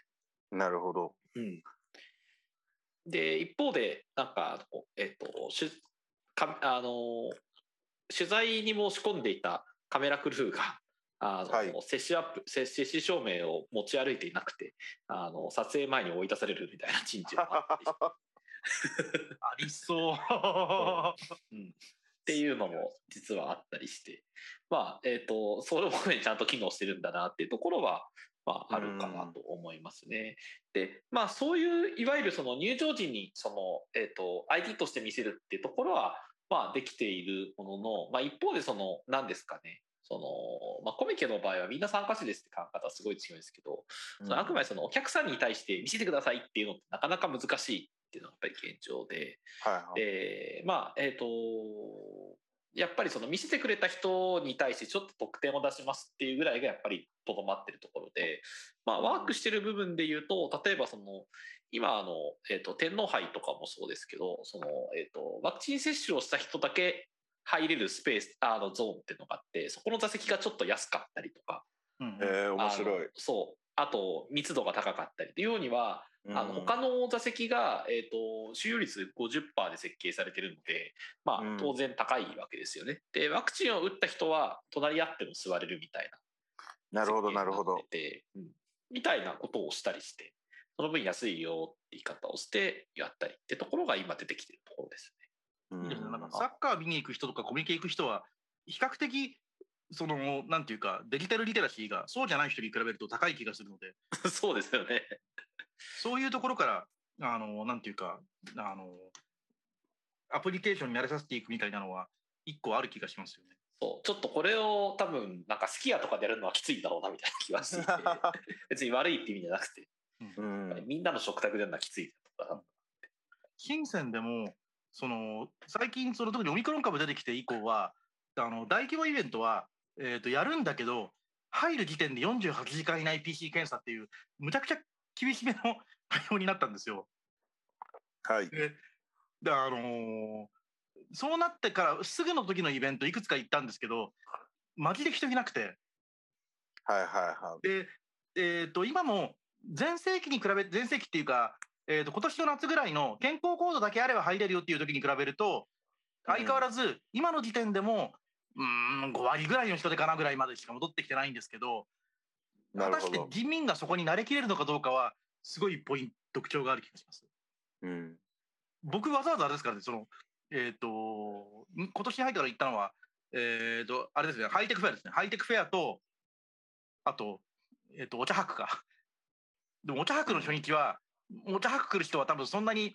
リテラシー高くないせいもあって本当初日誰もいなくてあのお店大変なんだろうなという気が するわけですよ。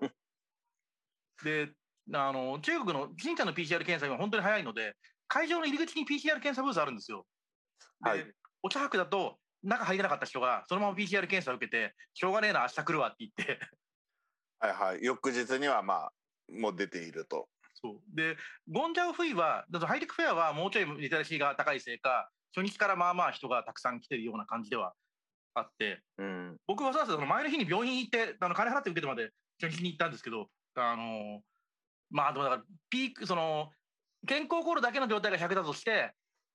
今50ぐらいですかね。もともとなんか20ぐらいでした。20ぐらいだったものが50まで戻って果たしてこれがまだ続いた時にちゃんと80とか100ぐらいまでいくのかどうかは、えー、とすごい興味をしています今の50の時点でも、えー、とゴンジャオフイそのハイテクフェアあの結構やって後悔してる会社の方が多いと思うんですよね、客来なさすぎて。うんうんうん。ここまで客が来ないんですか？みたいな。まあ、なんかそこまでルールを徹底しているのが中国のなんか今回の強みっていう話を、まあ、あの高橋さんが振ってくれたですね私が去年の12月に出したあ、え中国コロナ封じの虚実だったかな？あのタイトルちょっと今忘れてますけどもっていう本でまあ書きましたと。でなんかそこの強制力の出し方が結構中国面白いなと思って実は昨日もなんかちょっとあのある中国絡みの人たちとおしゃべりしてたんですけどあの、まあ、非常にあの社会的地位のある人ですごいコネを使ってですねあの海外からにあの中国に戻ってきた時に隔離ホテルすげえ条件のいい隔離ホテルに入れてもらったみたいなそのコネ爆発みたいな話をしてたんですけどでもそれ隔離が免除になるっていうのはなくて、うん、あのせせいぜい隔離ホテルを良くしてもらったみたいな話であったりとかぐらいなんですよね。なそういう意味でなんか、まあ、強制力を働かせるようにしてるしその今までのなんか普通の対策だったらそのお茶博覧会のその入り口の警備の人と顔なじみだからあの PCR 検査今回はやってないかけど入れてやるよみたいなのがいくらでもできたのか、まあ、そういうのができないようになってるっていうのがこう、うん、今の中国のその特にデジタル化を使った対策の面白いところなのかなってなります。で同じく高口さんの方にあったそのなんだかんだ言いながら中国ってそういう中でルールをあまりに厳格に適用すると社会生活が止まりまくるから融通は担当者が聞かせられる仕組みを今も作ってるじゃないですか。そうですねどどっちも面白いポイントでだなと、あの本を読んで改めて思いました。うんあの10月に僕、えっと上海、南京、北京、生徒と出張したんですけどあの生徒の出張時にいきなり、あのー、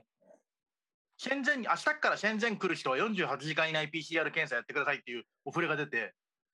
で僕生徒にどこの病院行けばやってくれるかなんか全然わかんないんですよ。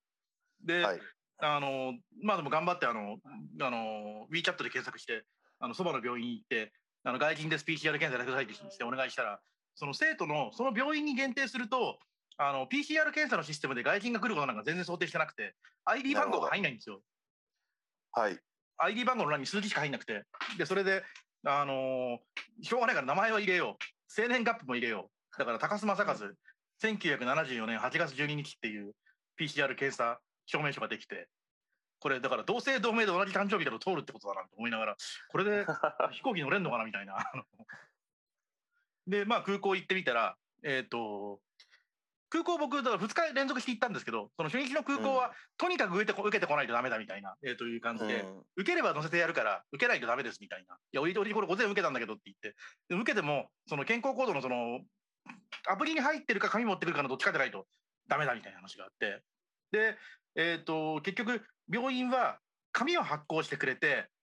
アプリには、なんか3日後ぐらいになぜかアプリの方も反映されてたんですけど、あの、アプリへの反映すごい遅れたんですよね。絶対その ID の人だと思うんですけど、あの、でも紙は出してくれて、その紙持ってって、あの、飛行機上でこれ同姓同名だと見れるけど大丈夫なのかなと思いながら飛行機の人に見せたら飛行機の人がなんか業界に電話とかしてまあでも名前同じだしあの天年月日も同じだしあの生徒の病院で受けたって書いてあるしいいだろう乗れみたいなことを言われてそのまま乗られたんだけど あれ多分日本みたいにちゃんと対応すると乗れなかったような気がしててうんそうかもしれないですね。あの日本でもコロナ対策でありましたもんね。その海外から戻ってきた人があの厚生労働省かなんかの指定した組織と違うからなんか入国できずに追い返されたみたいな。あれ多分その48時間以内 PCR 検査証明書の紙を見て OK って言うっていうのは多分担当の人の紫三通で来ましたと思うんですよ。はいはい。で明らかな偽造は多分リジェクトすると思うんだけど外人だから ID の欄が空なんだけどに関してはまあうん。さすがに嘘じゃないんじゃない？みたいな。ことでそうだと思うんですよね。で,、そうですね。うん、で新鮮政府の方もその意味で生徒の人の判断はあんまり信用してなくて結局あの生徒が飛行飛行機が生徒から新鮮空港に着いたらあのぜいつもと全然違う、えー、とターミナルに止めらせられてとりあえず全員 PCR 検査受けないと空港から出れませんからっていう ことを言われて結局また受けるんだ全員みたい結局のところなんかデジタルというかその手続きの標準化をすると膨大な例外処理が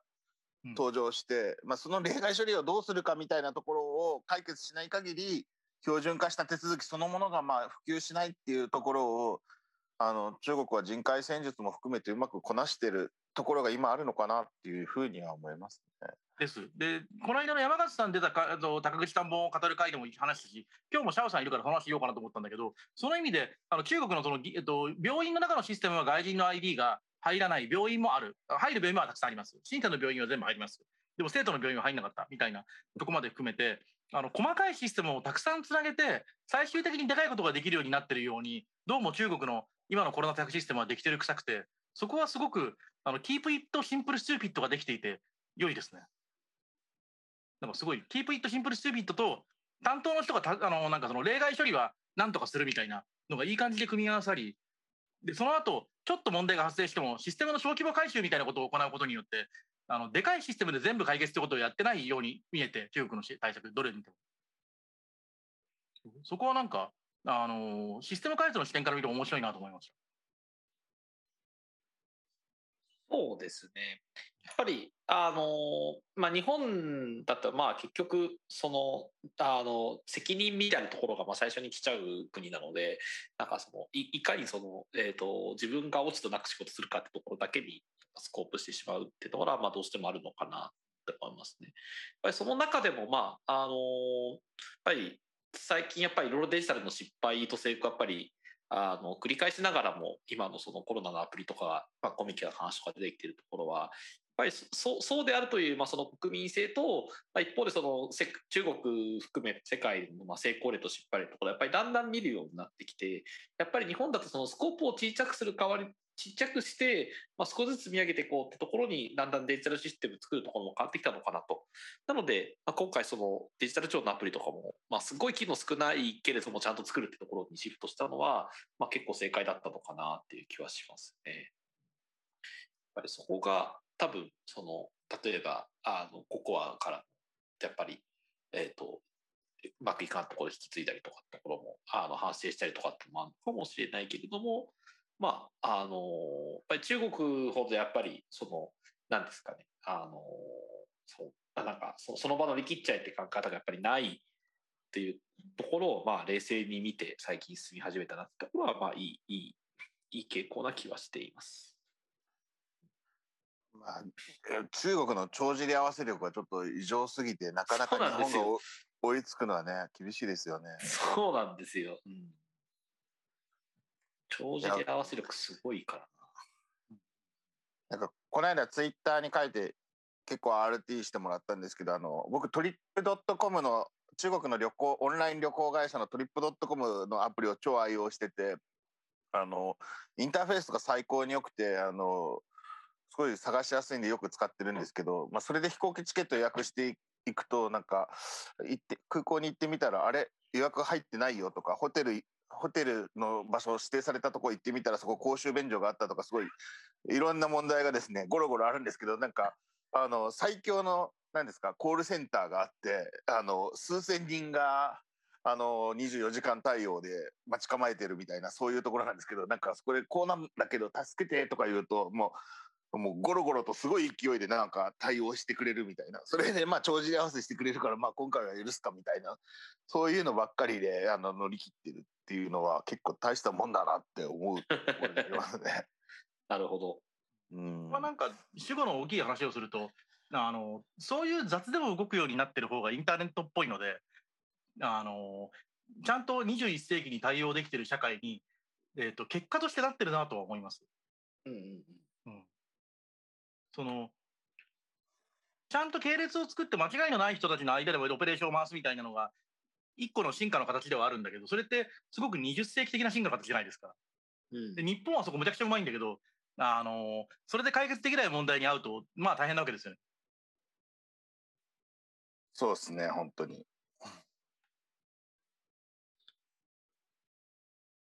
まあ、でもなんか今今の話をして、まあ、だから中国素晴らしいとも言いづらい部分がなかなかあってなんかこれをストレスに感じる人は激しく感じますし、まあ、自分ストレス感じることは多々あるのでっていううん、いや僕もあれですよ。そのぼ僕個人は、えーと、要はスマホがちゃんと動かなかろうがえっ、ー、とえっ、ー、と外人の ID だから動かないことがたくさんあろうがあの、好き好んで、えーと、今の生活を続けてるわけですが、仕事のあのやつもあるし、まあ、全然、なんていうか、例えばうちの他の家族連れてこようとか全く思えないですし、今のこの、そう、うん、今のこの、なんかその生徒出張とかだって、えーと、まともに倫理書書いてから出張の手続きとか決めるような会社だと、まあすごい大変なわけですよ。そのなるほど。ちゃんと帰ってこれるって、お前は責任取れんだもみたいな。いや、俺も何が起こるか分かんないから言ってるのに、みたいな。なんかあので、実際なんか、あれですね、出張全くなくなってる日系企業も多いみたいですね。ああ、まあそうでしょうね。でもその、実際に出張先でこう感染に巻き込まれたりとか、あるいは高さんがあったようなそのシステムに弾かれるみたいなトラブルがあったりしたらもう帰ってこれなくなっちゃう人もいるかもしれないっていう、まあ、その可能性ゼロじゃないですもんね。ゼロじゃないですし、えーと、2つだからその、えーと、マネージメントレイヤーが対応できないからできないっていうのもあるしあとあの欧米深センの欧米人に多いのはやっぱりその中国語で対応できる自信が全くないからあの基本出張は行かないみたいなだから1年半ぐらいずっと深センから出てないみたいな欧米人まあまあ周りにたくさんいます。うん、なるほど。たまたまその僕の場合はあの少しは中国語喋れるのとあとその今中国僕一人あの鈴木サイエンスから一人しか来てないから基本どこにいてもあの仕事の対応はできるので。うん。そうでもそれはなんかもっとちゃんとマネジメントしようと思うと難しいと思うんですよね。今今だと僕の管理体制だと、えっと、こういう事情で出張が1日延びました PCR 検査で500円かかりましたいや大変でした以上で済むんですよ。はいはいはい。いや自己承諾で済む自己承諾で済むんですよ。でもこれ自己承諾で済まなくなるともう全部すごい大変になるので。まあそれまだつまりちゃんとした会社とか日本式のちゃんとした会社との相性は最悪みたいなところ最悪最悪ですよね。うん、何より、えーと、僕もこれ今出張手当とか全部自力でやってるけどもしアシスタントとかにされて、はい、さにしてもらってたとしたら多分その人に向かって僕は超怒りそうな気がする。なんでこんなの分かんなかったねんとか。あと逆に僕が誰かの段取りやってくれって言われても振動で振動でやむと思う。うん、なるほど。どこまで調べたらいいのかとか分かんないんだもん全然。行ってみて向こうで聞いてみてくださいみたいなそういう世界ですね。そう。うん、しかもそのなんか銀行で ID が入んないんだけどみたいな話とかもうどっちもないじゃないですか。ID をが入んないかもしれないけどそこはあなたのネゴ力でどうにかしてくださいみたいなそういう世界だったりするかもしれない、ね、そうそうだから他人の世話焼こうと思ったら3倍ぐらい大変なのであの、うん、だからたまたま今僕は人から世話をあんまり焼かれなくて他人の世話もあんまり焼かなくていい状態なのでうまくいってるけどそれってあのいわゆるマネジメントで普通のちゃんとした会社のマネジメントの概念から見ると対極に意識するじゃないですか。うん、もうちょっと結構いい時間になってきてると思うんですけど、ちょっとシャオさん今に今の話の流れで聞きたかったのは、はい、まあ、シャオさん今会社のコンサル、まあ、デジタルトランスフォーメーション絡みのコンサルに絞ってるのかもしれないですけど、まあ、まあ、いろんな日本の会社さんにアドバイスする立場でもあると思うんですけどもそういう時にこうこういうこういいい意味でのこのいい加減さみたいなのがこう標準化だったりデジタル化を取り入れる時に大事みたいな話ってするの結構大変な気もするんですけどそうっていうのは悩みみたいなのありますか？うん。とはいえやはりこのコロナでまあ先ほどの高須さんの話に若干戻るかもしれないですけれどもやっぱり中国人もそのやはりその今の状況になってやっぱり目の前のことをちゃんと解決しようってことをすごく丁寧にやってくれるようになったと思うんですよね。うん、なるほど途中で仕事放り投げたりとかしなくなったと思うんですよ。やっぱりこの人は移動しようとしてるからちゃんと乗せてあげようってちゃんとすごい努力をするじゃないですか。うん、でやっぱり日本も、まあ、そういう素質は結構似てるもともと日本もそういうところがあることに加えてやっぱりその、えーと、コロナとか、まあ、東日本大震災以降だと思いますけどやっぱりその非常事態がすごいどんどん積み上がってきてやっぱり日本はその何ですかねあの銃が撃ち込まれることはなくてもやっぱりそのすごいあの、まあ、やっぱり非常態勢にずっとなってきてるところはあってやっぱり生き抜くためにどうしようってことはやっぱりすごい特に若い人はすごい真剣に考えてくれるようになってきていてやっぱりコロナもコロナでやっぱりそのなんだろう。あのそういう厳格なルールがっていうことよりもいやちゃんとリモートワークしないと会社潰れちゃうよねみたいな考え方を持ったりしてくる人もすごい増えてきていてやっぱりなんか別にコロナが良かったってことはないんですけどやっぱりこれを通じた上でその成長したというかっていう意味ではあのかなり変わったなって気はしますね。なるほど。そうすごい例えばの話ですけどその今だと例えばそのネット予約をしないと、まあ、コミケもそうですけどネット予約をしないと来れないイベントって別に全然不思議ではなくなったと思うし、うん、日本でもそれが普通に開催されるようになっていて、はいはい、それに対して多分エクスキューズすることもなくなってきたと思うんですよね。うん、うんっていう意味ではその DX に対する怖さみたいなところっていうのもまあでも生きるためにはしゃあないよねみたいになってきていてででやるんだったら目の前のことをちゃんと回帰していきましょうってところにすごい真摯に取り組むようになってきたっていうまあそういう人たちとお付き合いしてるっていうところはあるのかもしれないけれどもとはいえそういう傾向はすごい良くなってきた気はしてますね。僕はポジティブだと思ってます。激しく同意なるほど、うん、日本いいところだなと本当に思うようになりました。うんそうです非接触レジとかできても別にそこでぶち切れる人ってほぼいなくなってきまし。たし、別に。うん、いや、まあ、そういう意味ではなんかまあ日本も変わってきてるしなんか中国の悪いところもたくさんあるけれどもまあそういういいいい意味のいい加減さみたいなの真面目にまあ取り入れれるっていうかその今までならまあまあ中国はあだからねで住んでたところがこれ確かにコロナの時だったりこういう時代にはいいかもねみたいな感じで取り入れるような